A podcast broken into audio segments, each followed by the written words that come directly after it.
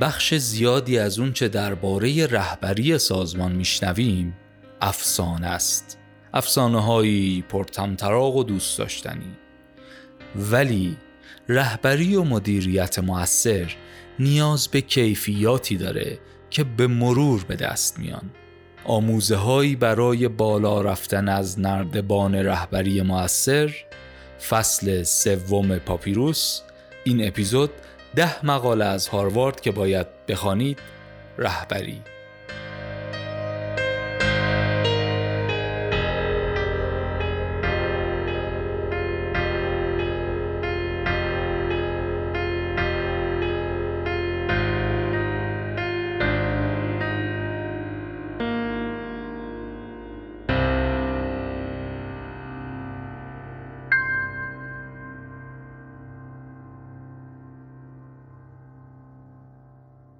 سلام. من امین علی رضایی هستم و به فصل سوم پادکست پاپیروس خوش اومدید. پاپیروس پادکستیه که تو هر قسمت من خلاصه یک کتاب در حوزه کسب و کار رو تعریف می‌کنم. فصل اول در مورد استراتژی صحبت کردیم. فصل دوم درباره استارتاپ و کارآفرینی بود و حالا اینجا تو فصل سوم می‌خوام خلاصه ده تا کتاب خوب توی حوزه رهبری کسب و کار رو براتون تعریف کنم. البته واضحه دیگه. این تقسیم بندی ها خیلی جدی و رسمی نیستن. خیلی از مفاهیمی که گفتیم تا حالا آموزه های رهبری داشتن برامون. تو این فصل هم ممکنه حرفامون رنگ و بوی استراتژی داشته باشه یا به کارآفرینی بخوره. ولی به هر حال تمرکزمون توی حوزه رهبری کسب و کار توی این فصل. طبق معمول توی اپیزود اول باید تعریف می‌گفتیم که تعریف رهبری یا لیدرشپ رو گذاشتیم برای اپیزود بعدی. یه موضوع دیگه هم هست که می‌دونیم باید بگیم اونم گذاشتیم به مرور طی فصل دربارش صحبت کنیم. اون هم سبک های رهبریه. توی این اپیزود میریم سراغ کتاب ده مقاله هاروارد. چند تا از مقاله هاش رو بررسی می‌کنیم توی این اپیزود.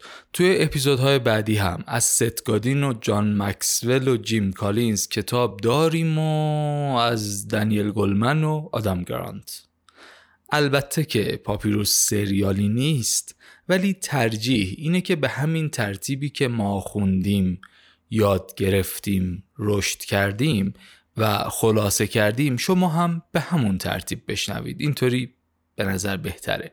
ممنونم. ممنون از همه حمایت های شما توی این سالها و همکنون بیش از پیش منتظر یاری و حمایت های شما هستیم. بریم برای یک فصل جذاب. فصل سوم پاپیروس خلاصه ده کتاب خوب در حوزه رهبری.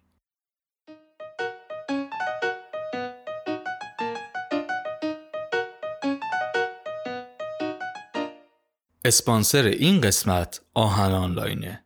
آهن آنلاین یک استارتاپ از صفر به یکه. اگه یادتون باشه تو فصل قبل گفتیم که آقای پیتر تیل میگه business ها دو مدلن و استارتاپ های صفر به یک اینجوری که کاملا نوآورانن. هیچ نمونه مشابه قبلی یا حتی نمونه خارجی ندارن. آهن آنلاین این مدلیه. از یک صفری شده یک. اونم 14 15 سال پیش اونم تو بازار به شدت سنتی آهن. شروع به کار آنلاین و اعلام قیمت به صورت آنلاین کار عجیب و نوآورانشون بوده و این کار هم باعث شده کلی دشمن پیدا کنن توی بازار و هم باعث شده امروز برسن اینجایی که هستن. برای آشنایی بیشتر یه سر به سایتشون بزنید. کافیه سرچ کنید آهن آنلاین یا مستقیما برید توی سایتشون آهن آنلاین.com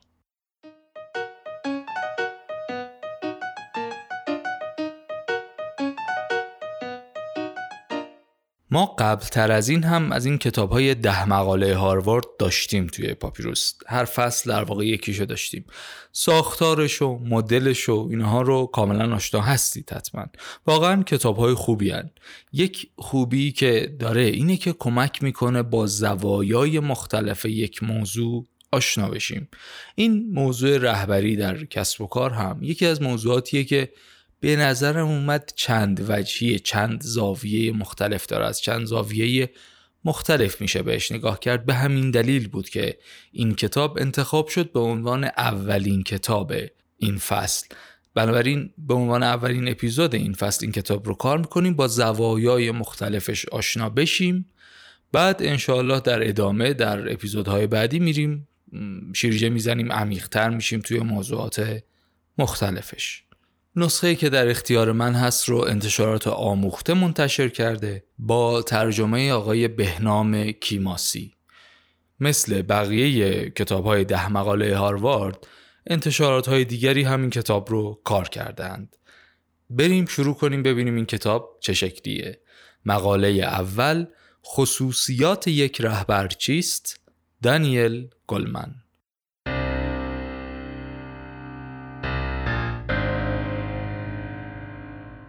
سالهای سال مترو معیار برای تشخیص و تعیین مدیر انواع و اقسام چیزا بود مثل آیکیو اینکه آیکیو طرف چنده مثلا مدرکش چیه؟ کدوم دانشگاه درس خونده؟ یا مثلا اینکه توانمندیش چطوره؟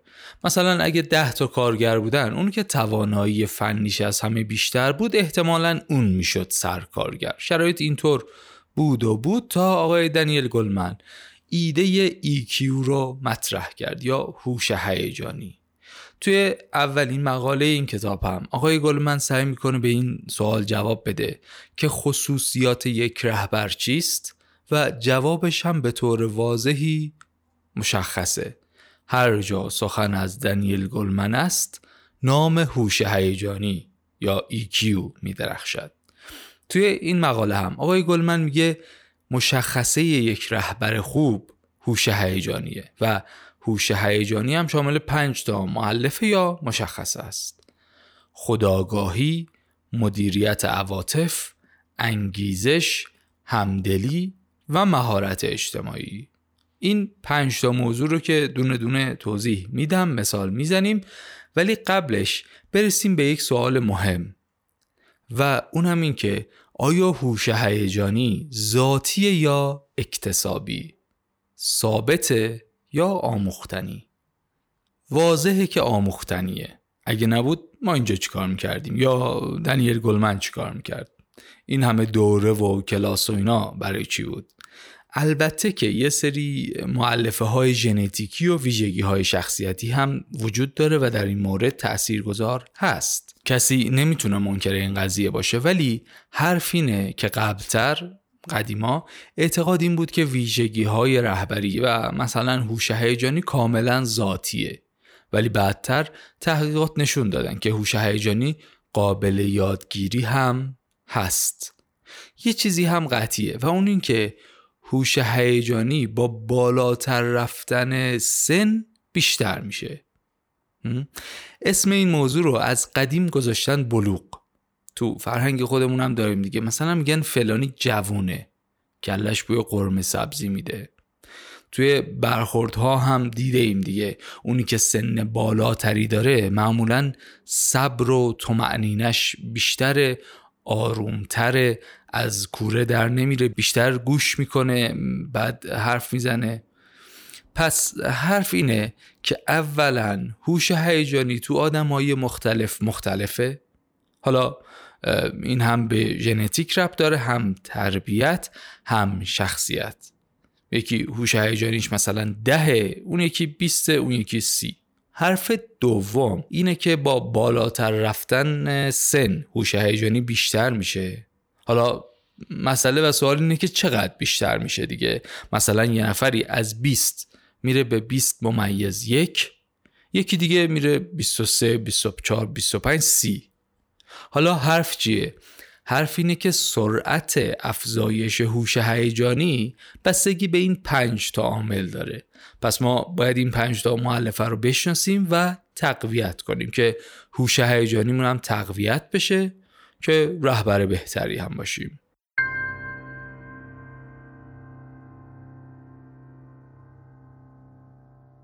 یک خودآگاهی یا self-awareness تعریف ساده ای هم داره دیگه. خودمون رو باید بشناسیم. بتونیم احساسات و حالتهای خودمون رو تشخیص بدیم. تو تعریف خلاصه ساده است ولی توی عمل افتاد مشکل ها واقعیت اینه که بخش زیادی از مشکلاتی که ماها توی زمینه مدیریت و رهبری داریم اینه که به اندازه کافی به توسعه فردی نرسیدیم. اون پی و فونداسیون ایراد داره. بعد ما تو فکرشیم نما رو خوب در بیاریم. خب نمیشه دیگه. نشونه کسی که self-awareness بالایی داره اینه که طرف آدم با اعتماد به نفسیه. تصورش از خودش واقعیه. انتقاد رو می‌تونه بشنوه و خلاصه رو خودش مسلطه. مثلا اگر یک مدیری می‌دونه که یک کاری رو باید چهارشنبه تحویل بده بعد می‌دونه خودش و تیمش رو هم می‌شناسه که این کار چقدر طول می‌کشه. ضمنا از اون طرف دیگه می‌دونه که اگر روز آخر بشه نزدیک ضرب العجل بشه کارایی میاد پایین. این آدم جوری برنامه ریزی می‌کنه که کارشو زودتر شروع کنه زودتر تموم کنه. یه جوری برنامه ریزی می‌کنه که کم بودن وقت باعث کم شدن کیفیت کارش نشه.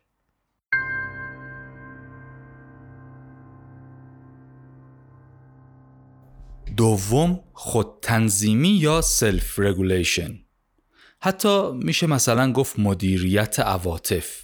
حتما دیدید بعضیا زود از کوره در میرن عصبانی میشن داد و بیداد می‌کنن. بعد یکم که میگذره به خودشون میان می‌بینن اه چه حرف بدی زدم یا چه می‌دونم یه اتفاقی افتاده من یه قولی دادم. اینکه چقدر به قولم پایبند باشم یا نه بستگی به این داره.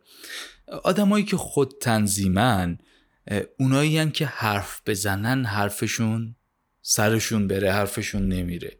مثلا هر روز چه می‌دونم سی سال چهل سال هر روز پنج و نیم صبح کرکره مغازه رو میدن بالا. همونایی که چکشون برگشت نمی‌خوره آدمای امنیان یه مشکلی به وجود بیاد قاطی نمی‌کنه یه دفعه بزنه زیر میز. اینها با ابهام راحتند و تغییر رو به راحتی میپذیرند. خلاصه مدیریت عواطف یکی از کیفیات مورد انتظار رهبریه. اینکه بتونیم خودمون رو کنترل کنیم تنظیم کنیم self-regulation داشته باشیم. دیگه چی؟ دیگه اینکه self-motivated هم باشیم انگیزه داشته باشیم.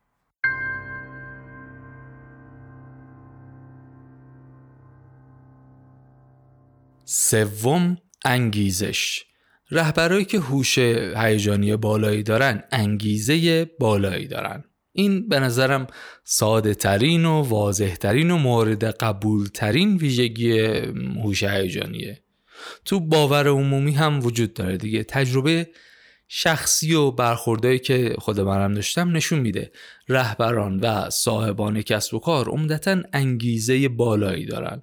ممکنه تو اون چهار تا مشخصه دیگه کم داشته باشن بالا نباشن. ولی خب انگیزه معمولا بالا هست. اشتیاق به کار دارن. فارغ از اینکه پاداش بیشتری بگیره یا نگیره خود کاره براش مهمه. خود اینکه نتیجه کار به درستی انجام بشه و شب وقتی داره میخوابه حس رضایت بالاتری داشته باشه. این آدما خود کار براشون مهمه. انرژی داره بیاد بیشتر کار کنه بیشتر پیشرفت کنه. یه ویژگی دیگه ای که داره خوشبینه. علا رغم شکست خوشبینه. این شد سومین ویژگی هوش هیجانی انگیزش.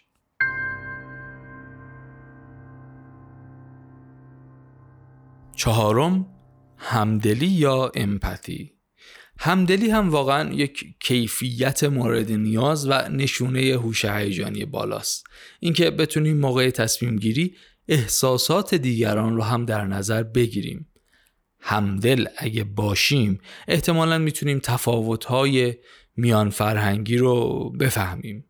اون آدمی که مثل من نیست نژادش با من فرق داره دینش با من فرق داره اعتقادش پوششش نوع تفکرش با من فرق داره اون رو من باید بفهمم.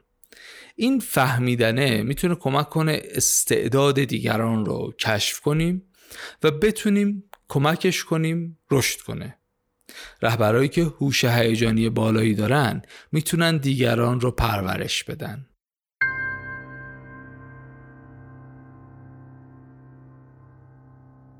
پنجم مهارت اجتماعی یا سوشال اسکیل. مدیریت روابط برای سوق دادن مردم در جهتهای مورد نظر از ویژگی های یک رهبر با هوش هیجانی بالاست. از نشونه هاش میشه اینو گفت که می‌تونن تیم بسازن. قدرت قانع کنندگی دارن. شبکه سازی خوبی دارن و می‌تونن به طور اثر بخشی تغییر ایجاد کنن. یعنی این مهارت اجتماعیه که کمک می‌کنه رهبرا پیروان خودشون رو همراه خودشون کنن. زوری نه دستوری نه بقیه قانع میشن و همراه میشن با این رهبر مورد نظر. این شد پنجمین مشخصه یا ویژگی.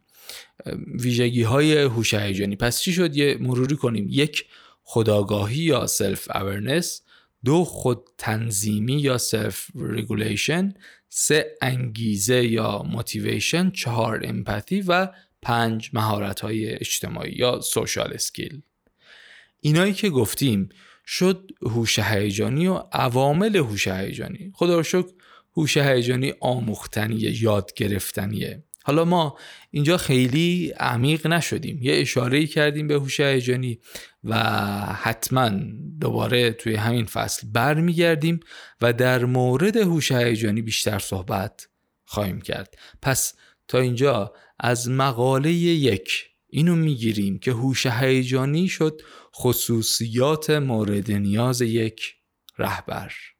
بریم مقاله دوم.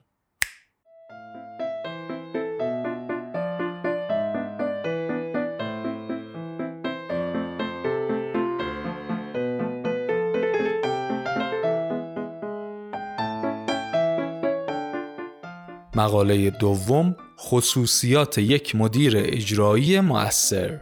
What makes an effective executive. از جناب آقای پیتر دراکر. پیتر دراکر رو که حتما می‌شناسیم. قبلا هم ازش صحبت کرده ایم خلاصه کتاب گفته ایم عرض ارادت و احترام کرده ایم بریم سراغ مقالش.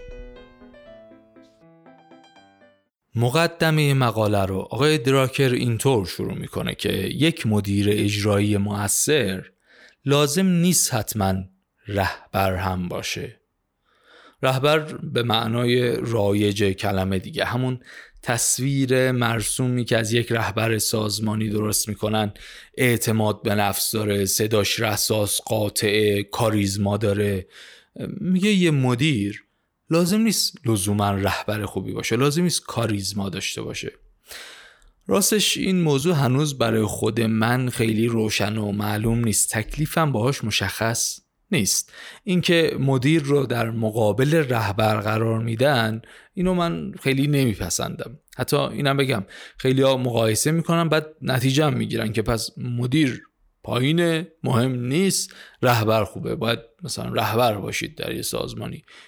مدیریت و اینها اولویت نیست. این رو برسیم بهش باید یه ذره بشکافیم دربارش صحبت کنیم. ولی خلاصه میگه که اون تصویر کاریزماتیکی که باید یک رهبر داشته باشه لزوما یک مدیر اجرایی نباید اون شکلی باشه که موفق بشه. خب پیتر دراکر واقعا هم حرفش مستند قابل احترامه. پس این یک نگاهیه که مدیر ورسز رهبر در مقابل هم می‌ذارن. من خیلی نمیپسندم. یک نگاه هم. اونیه که توی اون کتاب های اصول مدیریت بود و اونجا مثلا یکی از وظایف مدیر رهبری بود. حالا کاری نداریم. به مرور طی فصل توی تعریف ها توی کتاب ها مقالاتی که می‌خونیم این موضوع مشخص خواهد شد. ولی خلاصه اینکه این مقاله در مورد مدیریت درسته. آقای دراکر میگه هشت تا کار هست که مدیرای خوب انجام میدن. یعنی چون این هشت تا کار رو انجام میدن میشن مدیر خوب و نتایج خوبی هم می‌گیرن. ربطی هم نداره اینکه برونگراست یا درونگراست سخاوتمند یا صرفه این روحیات و اینا خیلی فرقی نداره. این هشت تا کار رو باید تمرین کنیم خوب انجام بدیم. یک بپرسیم.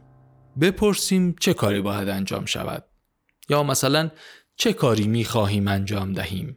یا چه کار باید کرد؟ اگه از اینجا شروع نکنیم بهترین آدم ممکن هم باشیم به زعم خودمون توانمندترین هم باشیم بازم غیر موثر خواهیم بود. کار تحویل نخواهد شد. آقای هری ترومن رئیس جمهور وقت آمریکا از خودش این سوال رو پرسید و وقتی اینو پرسید متوجه شد اولویت چیه؟ بعد که فهمید باید اصلاحات اقتصادی اجتماعی روزولت رو به نتیجه برسونه امور خارجه رو گذاشت و اولویت. بخش زیادی از روزش رو صرف امور وزارت خارجه کرد. موفق هم بود.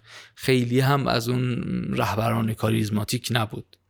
ایشون تونست در مقابل گسترش کمونیسم بیسته و کاملا هم جلوشو گرفت. خلاصه تمرکز مهمه دیگه. اینو تو فصل یک بارها و بارها اشاره کردیم. ولی مسئله اینه که باید بدونیم کجا تمرکز کنیم. مدیرانی که روی نقاط واقعا مهم تمرکز می کنند موفق می شوند مدیر باید بتونه تشخیص بده کاری که بیشترین اهمیت رو داره چیه.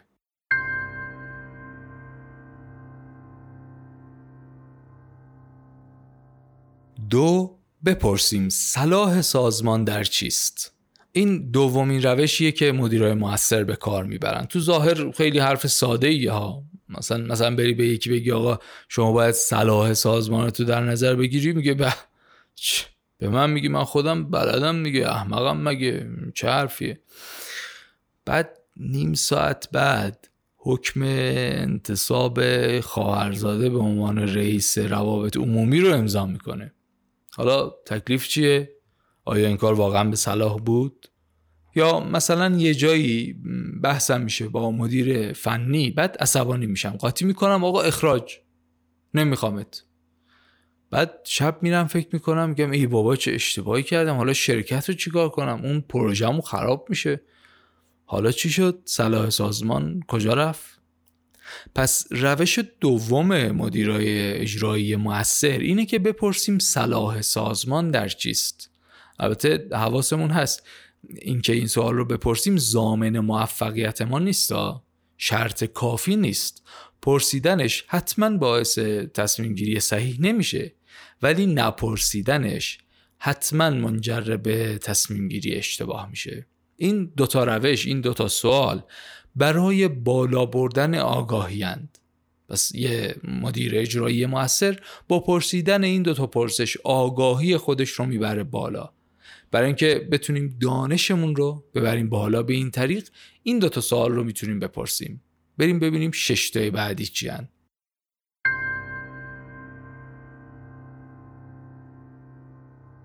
سومین روش اینه که باید برنامه های اقدام تدوین کنیم خب بعد از اینکه دانش و آگاهیمون نسبت به یک شرایط بالاتر رفت باید چیکار کنیم؟ باید برنامه اقدام آماده کنیم.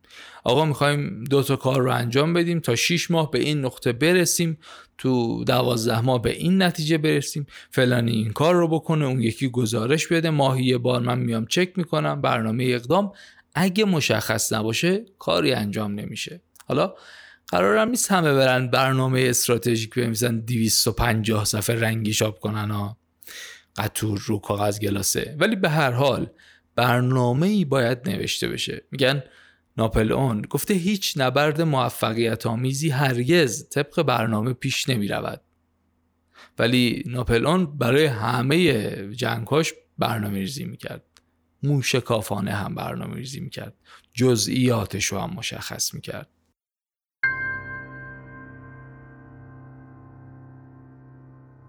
چهارمین روش اینه که ما باید مسئولیت تصمیم ها رو به عهده بگیریم. مدیریت یعنی تصمیم و تصمیم فقط وقتی تصمیمه که شرایط زیر رو داشته باشه. اولا باید مشخص باشه که کی باید چی کار کنه. هر تصمیمی باید مشخص بشه مسئول اجراش کیه. اگه مسئول اجرای کار مشخص نباشه یعنی تصمیمی گرفته نشده. دوما ضرب الاجل کار کیه؟ یعنی این تصمیم تا کی باید عملیاتی بشه؟ تاریخ روز مشخص مرتب. تا اون نفر هم بتونه برنامه ریزی کنه تعهد بده کارشو انجام بده تحویل بده.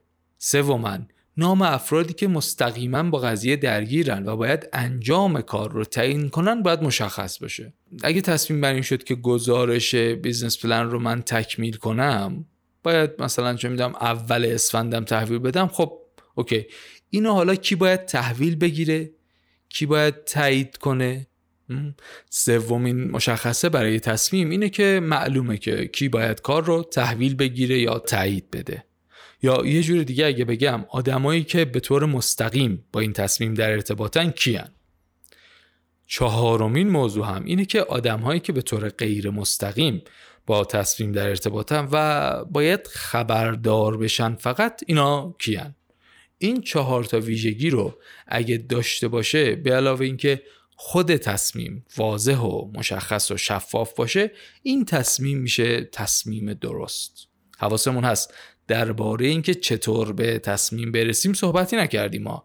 فقط گفتیم وقتی جمع بندی می‌کنیم جلسه رو میبندیم مشخصات یک تصمیم باید چه شکلی باشه؟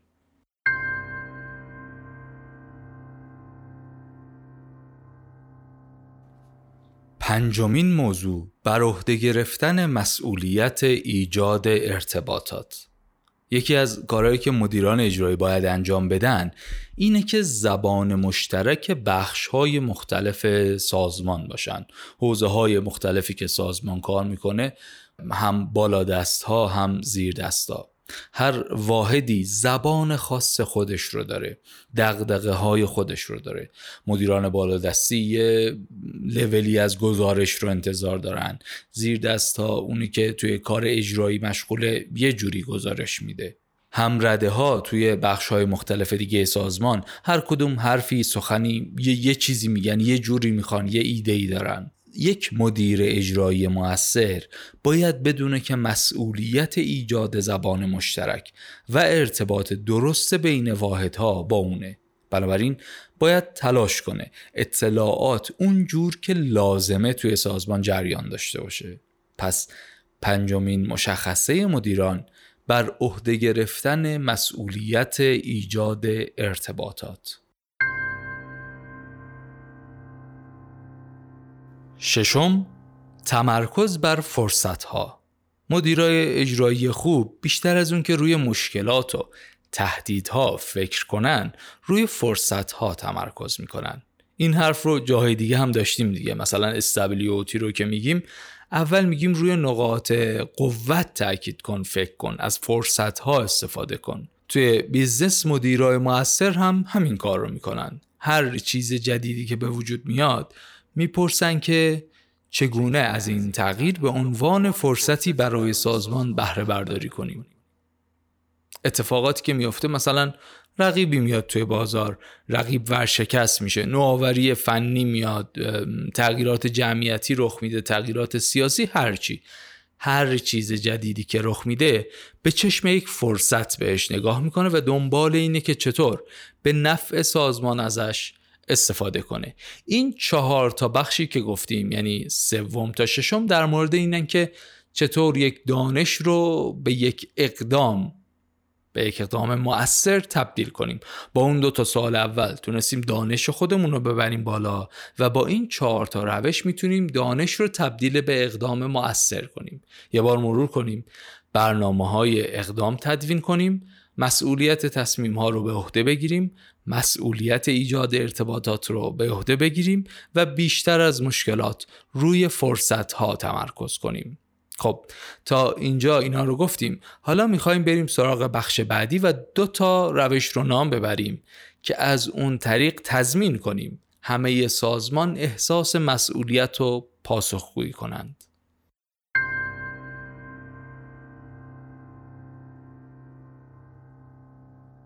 هفت جلسات پربار برگزار کنیم. بخش زیادی از زمان مدیرای ارشد و حتی میانی توی جلسه میگذره. همشون هم از هرچی جلسه است بدشون میاد. چی شد؟ شما هم بدتون میاد. خب طبیعیه دیگه چون احتمالا جلساتمون پربار نیست نتیجه نداره یا بهتر بگم نتیجه مطلوب ما رو نداره چرا؟ چون نوع جلسه مشخص نیست هدف جلسه مشخص نیست دستور جلسه مشخص نیست اینطوری میشه دیگه. درباره جلسه و انواع جلسه و چگونگی مدیریت جلسه بازم صحبت خواهیم کرد توی ادامه این فصل. ولی یک نکته خیلی توجه هم رو جلب کرد. اونم مثال کتاب بود درباره نحوه مدیریت جلسات آقای اسلون ایشون حدود سی سال یعنی 1920 تا 1950 مدیر جنرال موتورز بود و تقریبا کل روزش رو توی جلسه بود. ولی یک شیوه خاصی برای مدیریت جلسات داشتیشون اول هدف جلسه رو بیان می‌کرد بعد میشست گوش می‌داد گوش می‌داد گوش می‌داد ببینه بقیه اعضای جلسه چی میگن و نظرشون چیه. توی طول جلسه خیلی صحبت نمی‌کرد بیشتر گوش می‌داد. یادداشت هم بر نمی داشت بیشتر گوش می‌داد. به ندرت صحبت می‌کرد. بیشتر گوش می‌داد. گاهی هم اگه چیزی عجیب بود سوال می‌کرد البته. بعد باز دوباره گوش می‌داد. آخر جلسه تشکر می‌کرد. جمعبندی می‌کرد و خلاص. جلسه که تموم می‌شد بعد که همه می‌رفتن بیرون بلافاصله. یک یادداشت کوچکی مینوشت. معموریت رو مشخص می‌کرد صاحب معموریت رو مشخص می‌کرد. توی اون یادداشت کوچک می‌گفت بنویسن بفرستن برای اون نفر. هم برای مسئول اجرا هم برای سایر اعضای جلسه. آقای اسلون با این روش ها جلسات خیلی پرباری برگزار می‌کرد و نتایج خوبی هم می‌گرفت. هشت تفکر جمعی داشته باشیم و به جای من بگوییم ما. این حرف خیلی حرف ساده ایه در ظاهر. بدیهی هم است ولی گمراه کننده است. اگه فقط قسمت دوم رو بهش فکر کنیم یعنی اگه فقط ظاهری باشه در ظاهر بخوایم رعایت کنیم یه جایی که بحث خیلی جدی میشه داغ میشه اونجا دیگه حواسمون پرت میشه منم منما شروع میشه. یه مدیر اجرایی موثر باید تفکرش رو اصلاح کنه و به این فکر کنه ما دست جمعی به این اهداف رسیدیم. از این به بعد هم باید دست جمعی فکر کنیم دست جمعی کار کنیم دست جمعی به نتیجه برسیم و قدر این کارهای دست جمعی رو بدونیم. موفقیت تیم رو نزنیم به حساب خودم. اینجا هستم. اینو هم بگم که یکی از کتاب هایی که ما داشتیم بررسی کردیم برای این فصل کتاب هفت عادت مردمان و موثر بود که کتاب جذاب و خوبی هم هست. ولی کار نخواهیم کرد. کار نخواهیم کرد. یکی از دلایل اصلیش هم اینه که توی پادکست جابکست سرکار خانم ساناز نجد این اپیزود رو کار کردن. سه تا اپیزود درباره این کتاب کار کردن. کامل توضیح دادن و اگر جابکست رو تا الان نشنیدید پیشنهاد می‌کنم یه سر بزنید. هم لینکش رو می‌گذاریم توی توضیحات هم توی سایت لینکش رو می‌گذاریم. از همه طرفی راه دسترسی بهش هست. ولی جمله آخر مقاله رو از روی کتاب بخونم و بعدش بریم برای شنیدن موسیقی و استراحت و نوشیدن چای ایرانی یادتون نره. و بعد از میان برنامه میریم سراغ مقاله پنجم کتاب. آقای پیتر دراکر میگه اثر بخشی یعنی انضباط و مانند هر انضباط دیگری می‌توان و باید آن را یاد گرفت. بریم چای بخوریم.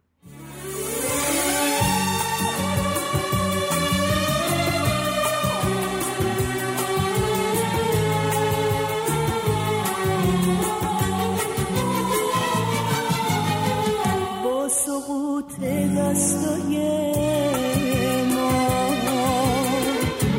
در تنم چیزی فرو ریخت. هجرت توج صدا ما از فراز شاخه آبی. ای زلال سبز جاری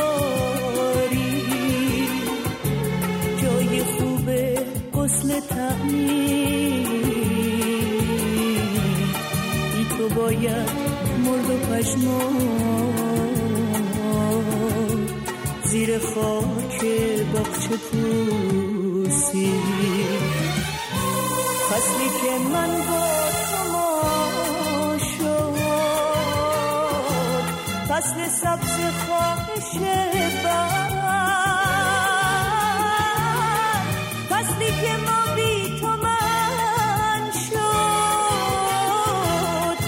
فصل خاکستریه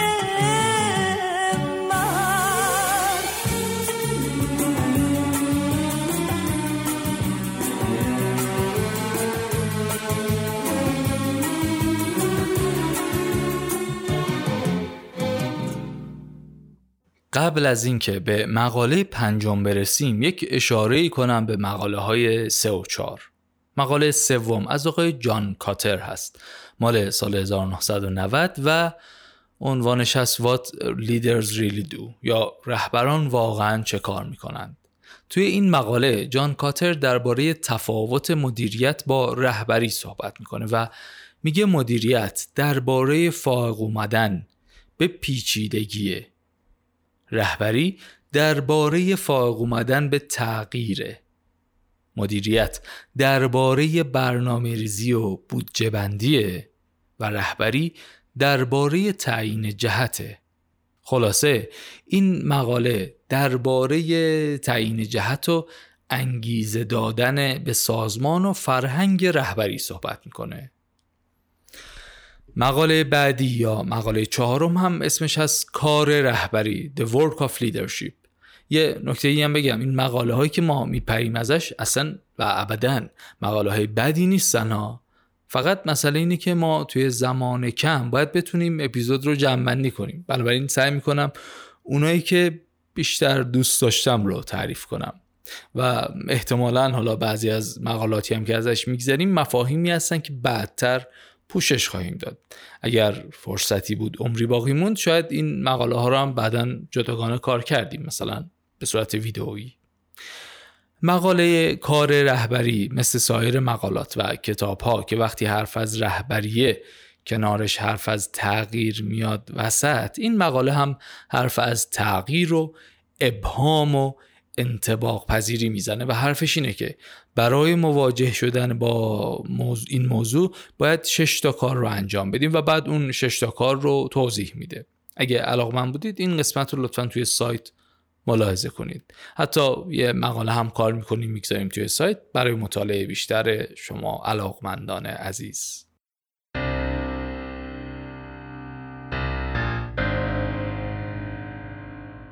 مقاله پنجم چرا گزینه مناسبی برای رهبری دیگران هستید؟ Why should anyone be led by you?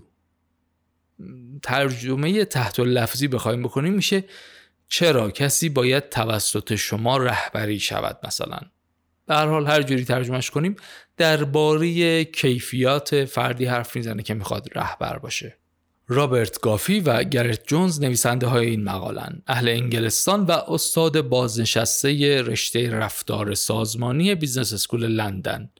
مقاله سال 2000 نوشته شده و خیلی راحت میشه خلاصش کرد. در جواب به این سوال که چرا دیگران باید توسط شما راهبری شوند جوابش اینه که اگه این چهار تا شرط رو داشته باشن رهبر خوبی هستی. حرفشون هم.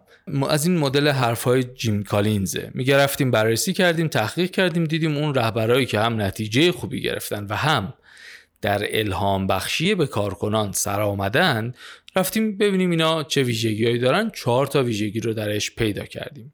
اول اینکه نقاط ضعف خود را داوطلبانه نشان می‌دهند. کسی که نشون بده همه کاری بلده همه چیزی بلده اصلا همچی کسی که وجود نداره ها. اینو که بگذاریم اصلا نداریم. ناممکنه همچین چیزی. ولی اگر من بخوام نشون بدم که همه چیز رو بلدم مالی رو از مدیر مالی تولید و از مدیر تولید بهتر می‌دونم تو همه چی بهترینم بعد دیگه به کمک کسی نیاز ندارم. همه تصمیم رو خودم می‌گیرم میرم جلو دیگه. بعد اگه اینجوری بشه دیگه کسی از من پیروی نمی‌کنه. تو ظاهر ممکنه ها. ولی تو باطن کسی از این رفتار خوشش نمیاد و بنابراین پیروی واقعی نمی‌کنه. این نمی‌تونم رهبر الهام بخشی باشم. توی اپیزود 16 هم اتفاقا صحبت کرده بودیم اونجایی که کتاب مزیت پاتریک لنچیونی رو گفتیم. گفتیم اینکه نشون بدیم ما هم انسانیم نقطه ضعفهایی داریم. در ایجاد همدلی و ارتباط مؤثر با بقیه مفیده. فقط باید حواسمون رفته باشه ها نقطه ضعف نباید اساسی باشه. مثلا مدیر مالی بگه من جریان وجود نقد رو نمی‌دونم چیه شرمنده نقاط نقطه ضعفمه. یا مثلا مدیر عامل بگه من, من کلا آدم بی‌نظمیم دیگه. همین مدلم اینه بی‌نظمم. اینا نه. یه نقطه ضعف کوچک یا یه چیزی که نشون بده ما هم انسانیم از همه چیز سر در نمیاریم. حرف از این جنس حرفه. خلاصه اینکه چهره من عالم کلم دیگه جواب نمیده.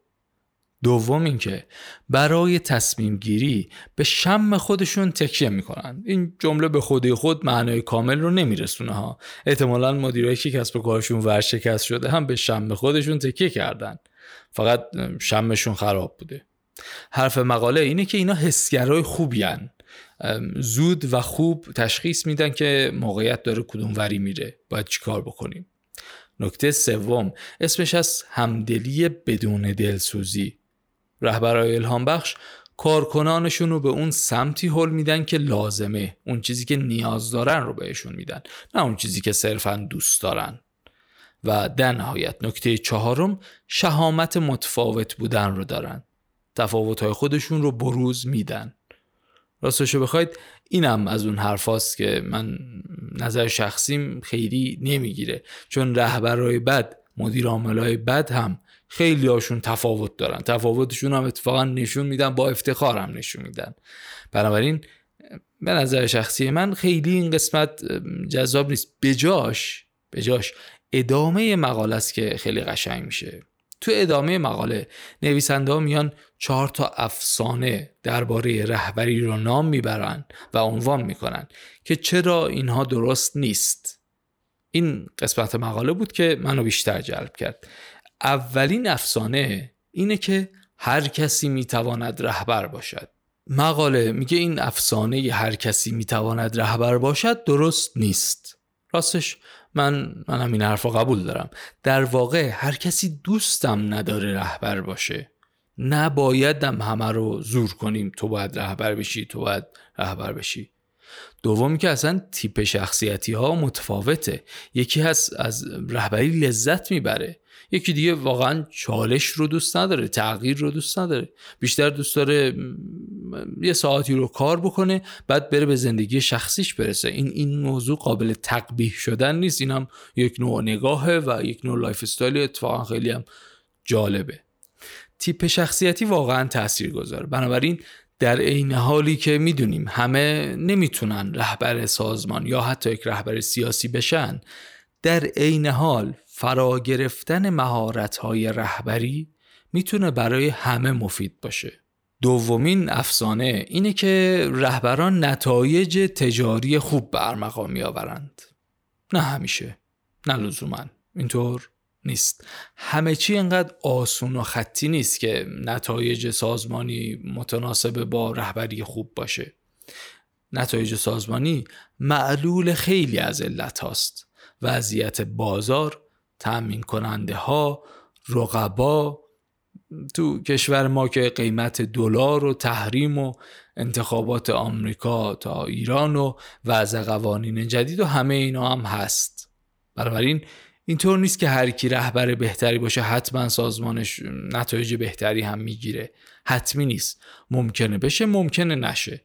به خصوص به خصوص تو کوتاه مدت قرار نیست نتیجه خیلی چشمگیری به بار بیاره. سومین افسانه اینه که افراد عالی رتبه رهبرند. این یادم میاد یه موقعی با یک مدیر عاملی کار می‌کردم که تو کشمکش های هیئت مدیره بالا پایین این ور اونور گزینه ها هست شده بود و قرعه به نام ایشون افتاده بود. اومده بود شده بود مدیر عامل. بعد مثلا دو هفته گذشته بود.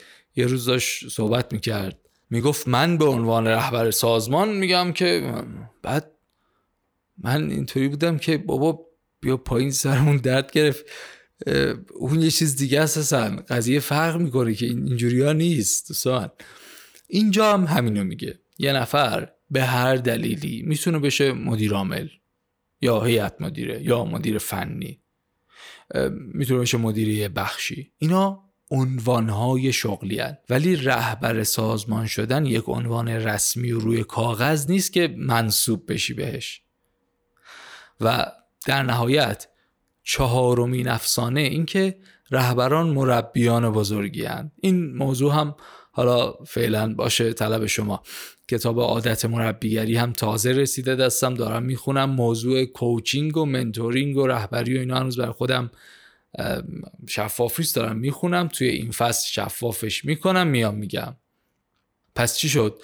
گفتیم این چهار تا افسانن. یک هر کسی می‌تواند رهبر باشد. دو رهبران نتایج تجاری را به ارمغان میآورند. سه افراد عالی رتبه رهبرند. و چهار رهبران مربیان بزرگی هند. اینها افسانند افسانه های دیگه ای هم ممکنه وجود داشته باشه. هر حرفی که سخنرانی با اعتماد به نفس با صدای بلند بگه لزوما صحیح نیست.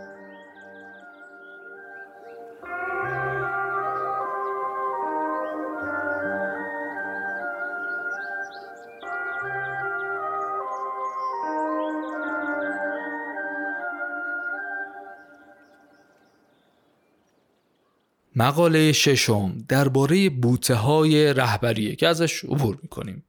مقاله هفتم عنوانش هست رهبری سطح پنجم از آقای جیم کالینز. جیم کالینز نویسنده یه کتاب از خوب به عالیه. حتما به اون کتاب می‌رسیم. زود هم می‌رسیم و این موضوع رو هم بهش می‌پردازیم. بنابراین اگه اجازه بدید از این مقاله هم عبور کنیم و برسیم به مقاله هشتم کتاب. مقاله هشتم. عنوانش هست هفت تحول رهبری و مقاله سال 2005 نوشته شده. نویسنده هاشم دیوید روک و ویلیام توربرت هستند من مقاله رو واقعا دوست داشتم و شخصا خیلی پسندیدم. این هفت تحول که میگه یا به قولی 7 transformation of leadership از یک مرحله پایین تا یک مرحله بالایی رو پوشش میده. یکی تو مرحله اوله یکی تو مرحله دوم یکی مرحله هفتم. مثل خیلی از مقالات و کتب معتبر دیگه این مقاله هم نتیجه سالها کار تو این زمین است. مثلا 25 سال رفتن تحقیق کردن نتیجه شده این این مقاله. مقاله میگه ما به نیت و فکر و شخصیت و اینها کار نداریم. ما به کنش آدم ها کار داریم. این چجوری رفتار می‌کنه؟ چی کار می‌کنه؟ تحقیق کردیم دیدیم کنش یا رفتار رهبران هفت مرحله است یا هفت مدله. بعد اینها رو دسته بندی کردن مرحله بندی کردن اسم گذاشتن اسم گذاشتن درصد بندی کردن نگاه کردن ببینن از اونایی که رهبر هستن توی سازمان های مختلف چه درصدی از چه گروه هایی هستن. این هفت تا کنش رو اول نام می‌بریم بعد میریم دونه دونه دربارش صحبت می‌کنیم. یک فرصت طلب دو سیاست مدار سه کارشناس. چهار موفقیت جو پنج فردگرا. شش استراتژیست. و هفت کیمیاگر. فرصت طلب ها اهل انتقام گرفتنن. منطق چشم در برابر چشم. هر بازخوردی بهش بدی دست رد می‌زنه به سینت خیلی راحت سرزنش می‌کنه. ارعاب فکری داره. زورگویی کلامی داره. زورگویی کلامی دیده میشه تو رفتار.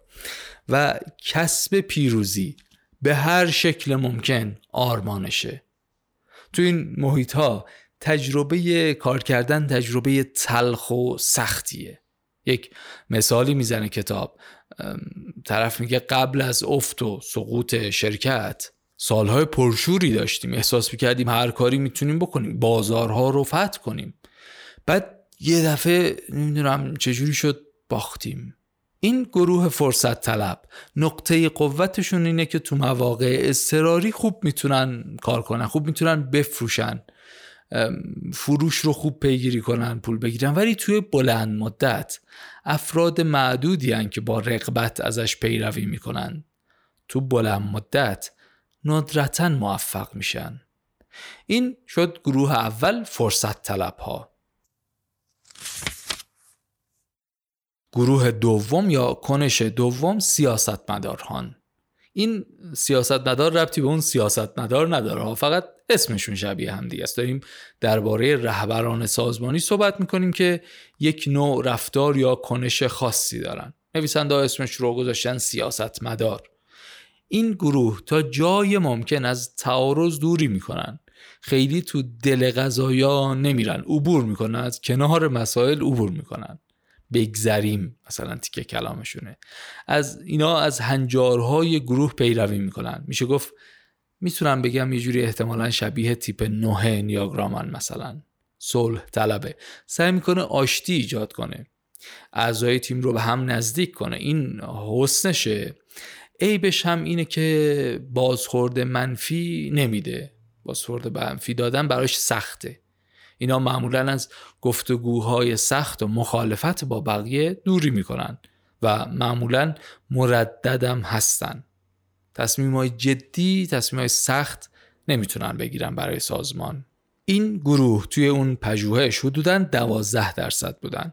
اون گروه قبلی یعنی فرصت طلبا هم 5 درصد بودن. یه نکته رو همینجا بگم. این دوتا گروه این دوتا طبقه طبقه پایینن. اونایی که نقاط ضعفشون بیشتر از نقاط قوتشونه. اون پنج تا گروه دیگه به لحاظ کیفی رهبرای بهترین فرصت طلب و سیاستمدار رو گفتیم. بریم سراغ گروه سوم کارشناس ها که بیشترین درصد همین نوع بودن 38 درصد. گروه سوم کارشناس ها کارشناس ها دقیقا. منطقی هن. خیلی با تخصص مدیریت می‌کنن. دیتا ها رو بررسی می‌کنن بعد نظر میدن. مطالعه دارن. اینا سعی می‌کنن با مطالعه و یاد گرفتن کارشون رو بهتر کنن. این گروه کمک کننده خوبی هن. ولی هوش هیجانی نسبتا پایینی دارن. هوش هیجانی پایین نقطه ضعفیه که این گروه رهبران در واقع توی لایه کارشناسا دارن. و اون تخصصه اون تخصصی که توی کار دارن توی مدیریت دارن نگاهی که به مدیریت به عنوان یک علم دارن باعث میشه اصلا به این فکر نکنه که باید بره هوش هیجانیشو تقویت کنه. بنابراین میشه پیش بینی کرد که یه ذره خشک و توی چارچوب حرف بزنه. مسائل اضافی و مسائل انسانی رو توی روابط در نظر نگیره. گروه چهارم موفقیت جوهان فقط این تذکر رو بدم که گول اسم ها رو نخوریم ها. توضیحات رو گوش کنیم توضیحات رو بخونیم بفهمیم اون چیزی که داخلشه چیه. چون چیه؟ چون ممکنه یکی مثل من فکر کنه منم خیلی دنبال موفقیتم منم موفقیت جوام ولی در اصل یک فرصت طلبی بیش نباشه. این گروه موفقیت جو که گفتیم کاملا مناسب نقش های مدیریتی هند. هدفگرا و عملگران. بریم بزنیم انجام بدیم بیایم. همه کاری می‌کنن. هر جوری به اون اهداف مشخص شده برسن و می‌رسن هم. خارج از روال خارج از اون مسیر نمی‌تونن فکر کنن. تو چارچوب فکر می‌کنن تو چارچوب تصمیم می‌گیرن میرن جلو. این گروه نسبت به ستای قبلی درک جامعتر و پیچیده تری از جهان دارن. بازخورد قبول می‌کنن و می‌تونن اثرگذاری مثبتی روی بقیه هم داشته باشن. اهداف کوتاه مدت و میان مدت رو خوب میت می‌کنن یا بهش می‌رسن. ولی اگه تأثیرات طولانی تر و جدی تر می‌خوای باید بری سراغ گروه یا مرحله بعدی. گروه بعدی فردگراهان. این گروه برای کار کردن روش نامتعارفی دارن. خارج از چارچوب فکر می‌کنن.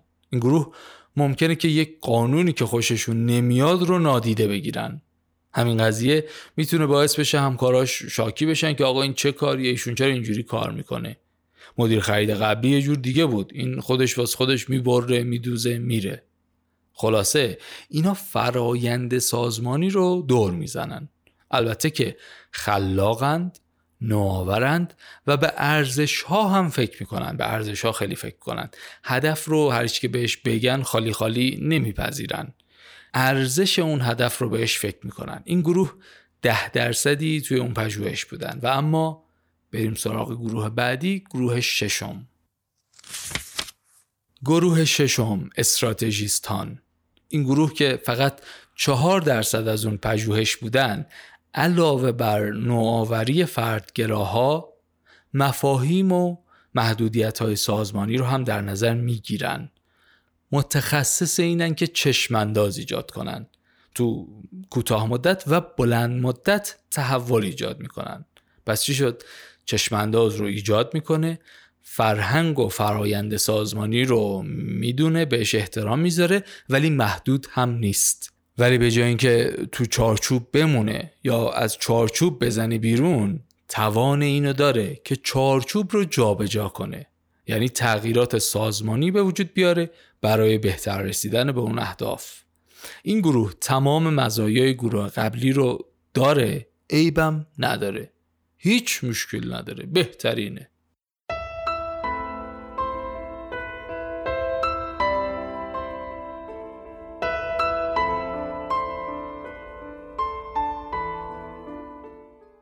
گروه قبلی ششم یعنی استراتژیست ها اگه بهترین بودن بهترترین یا بهترین تر هم داره. داره یه درصدی هن اسمشون رو هم گذاشتن کیمیاگر. از اسمش هم کاملا واضحه دیگه. کیمیاگر همه توانمندی های استراتژیست رو داره و علاوه بر اون می‌تونه تحول اجتماعی ایجاد کنه. توانمندیش اینه که هم می‌تونه با شاه صحبت کنه هم رعیت اینا گروه یک درصدی هن. خیلی هم کمن خیلی هم خاصن ولی کیمیاگرن دیگه. کاریزماتیکن مقید به حقیقتن تاریخ عوض کنن. می‌تونن رسم همیشگی کت شلوار رو مثلا بزنن کنار با شلوار جین بزنن سر کار. یا حتی می‌تونن کارهای جدیتر کنن. مثلا کتاب نلسون ماندلا رو مثال می‌زنه. میگه وقتی برای دیدن مسابقه راگبی رفته بود و لباس تیم Springboks رو پوشید که تیم سفید پوستاست و همه سیاه پوستا از این تیم متنفر بودن اون موقع این لباس رو پوشید و البته همزمان مشت های گره کردش رو برد بالا. مشت های گره کرده ای که نشان کنگره ملی آفریقا بود. اینجوری بود که نلسون ماندلا شد مظهر یکپارچگی و وفاق ملی آفریقای جنوبی. چیزی که توی این مقاله برای من خیلی جالبه اینه که یک سیر تحولی رو نشون میده یک مسیری رو نشون میده. نردبون نردبون بهترین مثال ظاهریشه. برای بالا رفتن از نردبون ما حتما اول پامون رو می‌ذاریم رو پله اول بعد پله دوم به ترتیب میریم بالا. چیزی که مقاله بهمون یاد داد اینه که هفت مرحله است. حالا بماند که اصلا ممکنه هفت نباشه تحقیق دیگری انجام بشه بگه نه تاست. یا چه می‌دونم بگه سه مرحله قبل از اون هفت مرحله هم داشته ایم روی این قضیه تاکید و تعصبی ندارم ها. حرف اینه که نمیشه یه شب رفت بالا رسید. نمیشه یه دفعه بریم طبقه پنجم طبقه هفتم. برای اینکه پارو پله دوم و سوم بگذاریم باید از پله اول عبور کرده باشیم. بنابراین این جملات قصار و تک سخنرانی و عادتهای مدیران و رهبران موثر رو اگر داریم میشنویم کپی می‌کنیم نمیشیم رهبر خوب. جف بزوس و ایلان ماسک و جک ولش یک مسیری رو طی کردن. حالا اگه من یه تیکه از یه رفتار پله ششم رو وردارم کپی کنم منو تبدیل به رهبری بهتر نمی‌کنه. من باید پله پله نردوون خودم رو برم بالا.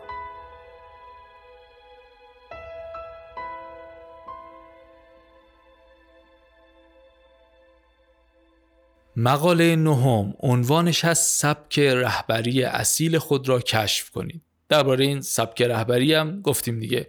داریم می‌خونیم و توی این فصل در موردش صحبت خواهیم کرد. بنابراین اگه اجازه بدید اینجا ازش عبور کنیم. مقاله دهم عنوان بسیار جذابی داره. در ستایش رهبر ناکامل. In Price of the Incomplete Leader. یک افسانه وجود داره به نام رهبر کامل. خیلی هم مرسومه. سندرومیه که خیلی ها دچارش میشن. در واقع یک ترسیه از بیکفایت ظاهر شدن.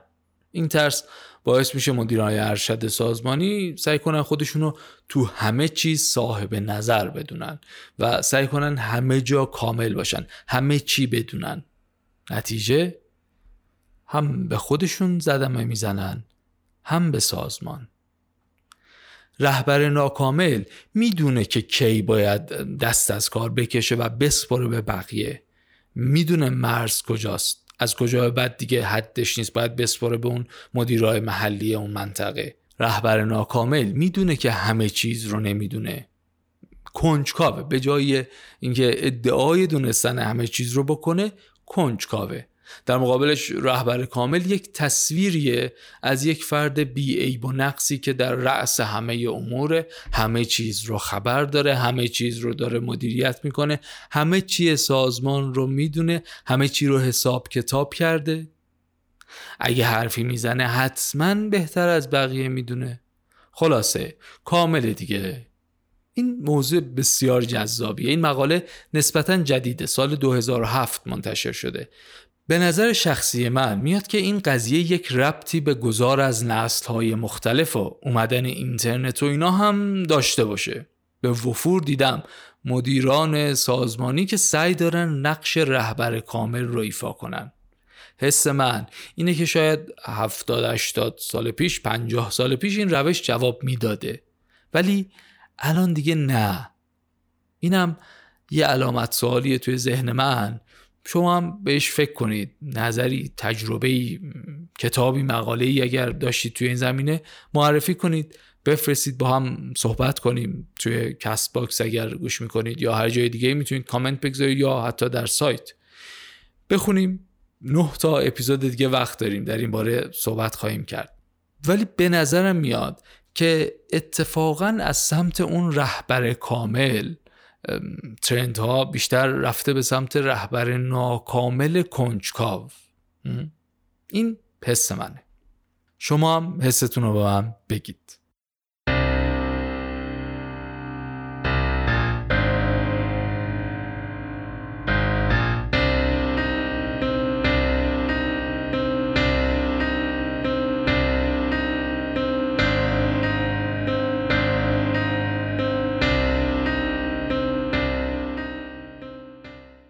چیزی که شنیدید قسمت 21 پادکست پاپیروس و اولین اپیزود ما در فصل رهبری بود. توی این اپیزود خلاصه کتاب ده مقاله هاروارد تو زمینه رهبری رو تعریف کردیم و بعضی از مقالات رو عبور کردیم بعضی های دیگر رو تاکید کردیم. از هوش هیجانی و دانیل گلمن گفتیم و اون پنج تا شرطی که هوش هیجانی داره. خیلی هم موضوع مهمی است. بعدتر هم در این باره صحبت خواهیم کرد. از آقای پیتر دراکر گفتیم هشت تا روش برای مدیر اجرایی موثر بودن. بعد مقاله پنجم رو تعریف کردیم که کی یه نفر گزینه مناسبی برای رهبری بقیه است. گفتیم که افسانه هایی وجود دارن و اون افسانه ها دروغا نباید درگیرش بشیم. بعد از کنار رهبری سطح پنجم جیم کالینز گذشتیم و رسیدیم به مقاله هفت تحول رهبری و هفت نوع کنش رهبران رو تعریف کردیم طبقات مختلفی که وجود دارن. گفتیم که مثل یک نردوون از فرصت طلب تا کیمیاگر. مراحل مختلفی که میشه پیش رفت و رشد کرد ولی جای جهشی زدن نیست. و در نهایت هم اشاره کردیم به مقاله رهبر ناکامل و اینکه افسانه رهبر کامل نباید ما رو درگیر و گیج کنه. توی اپیزودهای بعدی هم ما درباره موضوع رهبری سازمان و مدیریت اجرایی صحبت خواهیم کرد. اپیزود بعدی اختصاص داره به کتاب رهبری 360 درجه از آقای جان مکسول که کتاب های بسیار عالی و زیادی هم در زمینه رهبری داره. این حرفایی که اینجا زدیم اگه خواستید مرور کنید لطفا به سایت پاپیروس سر بزنید. اونجا هم می‌تونید اپیزودها رو بشنوید هم فهرست مطالب رو ببینید هم رؤوس مطالب هم همین bullet point هایی که تعریف کردیم و گفتیم. ممنون از شما که تا اینجا همراه ما بودید. لطف و حمایت های شما باعث شده ما به فصل سوم برسیم. ممنون از اسپانسر این قسمت آهن آنلاین. و ممنون از دوست عزیزم پیام علی اکبری بابت ساخت موزیک اختصاصی اینترو برای فصل سوم پادکست. تا قسمت بعدی شما رو به خدای متعال میسپارم. خدا نگهدار.